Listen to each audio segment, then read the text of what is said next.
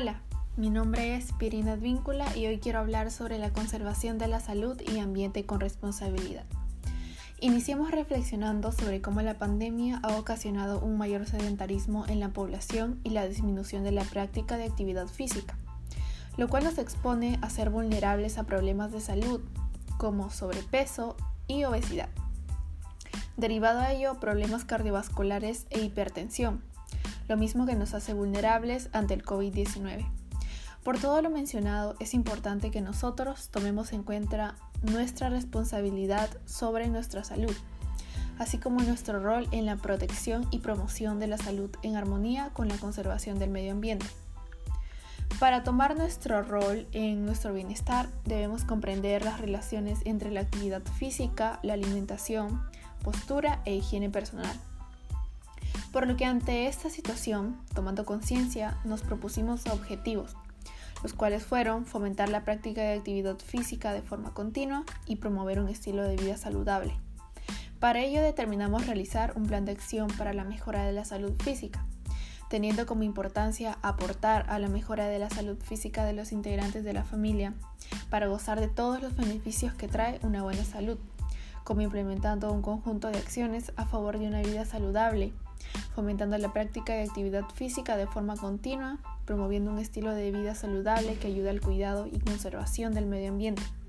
Sobre ello podemos tomar acciones concretas para mejorar la salud física desde nuestro hogar, cambiando nuestros hábitos de alimentación y actividad física.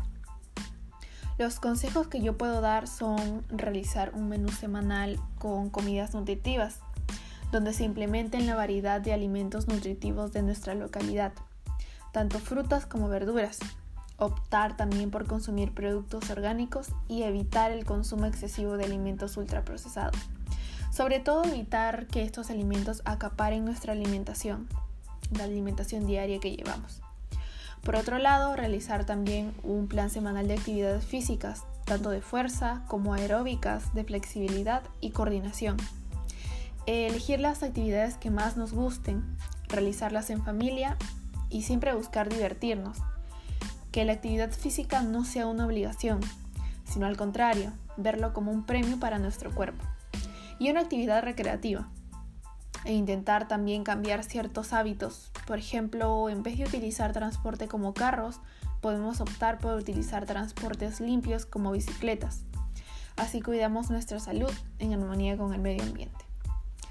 Y me gustaría finalizar destacando el objetivo principal,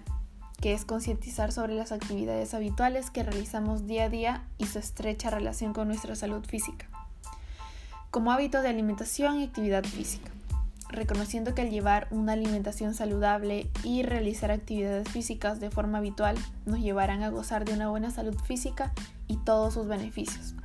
ya que cuidar nuestros hábitos es cuidar nuestra salud y el medio ambiente.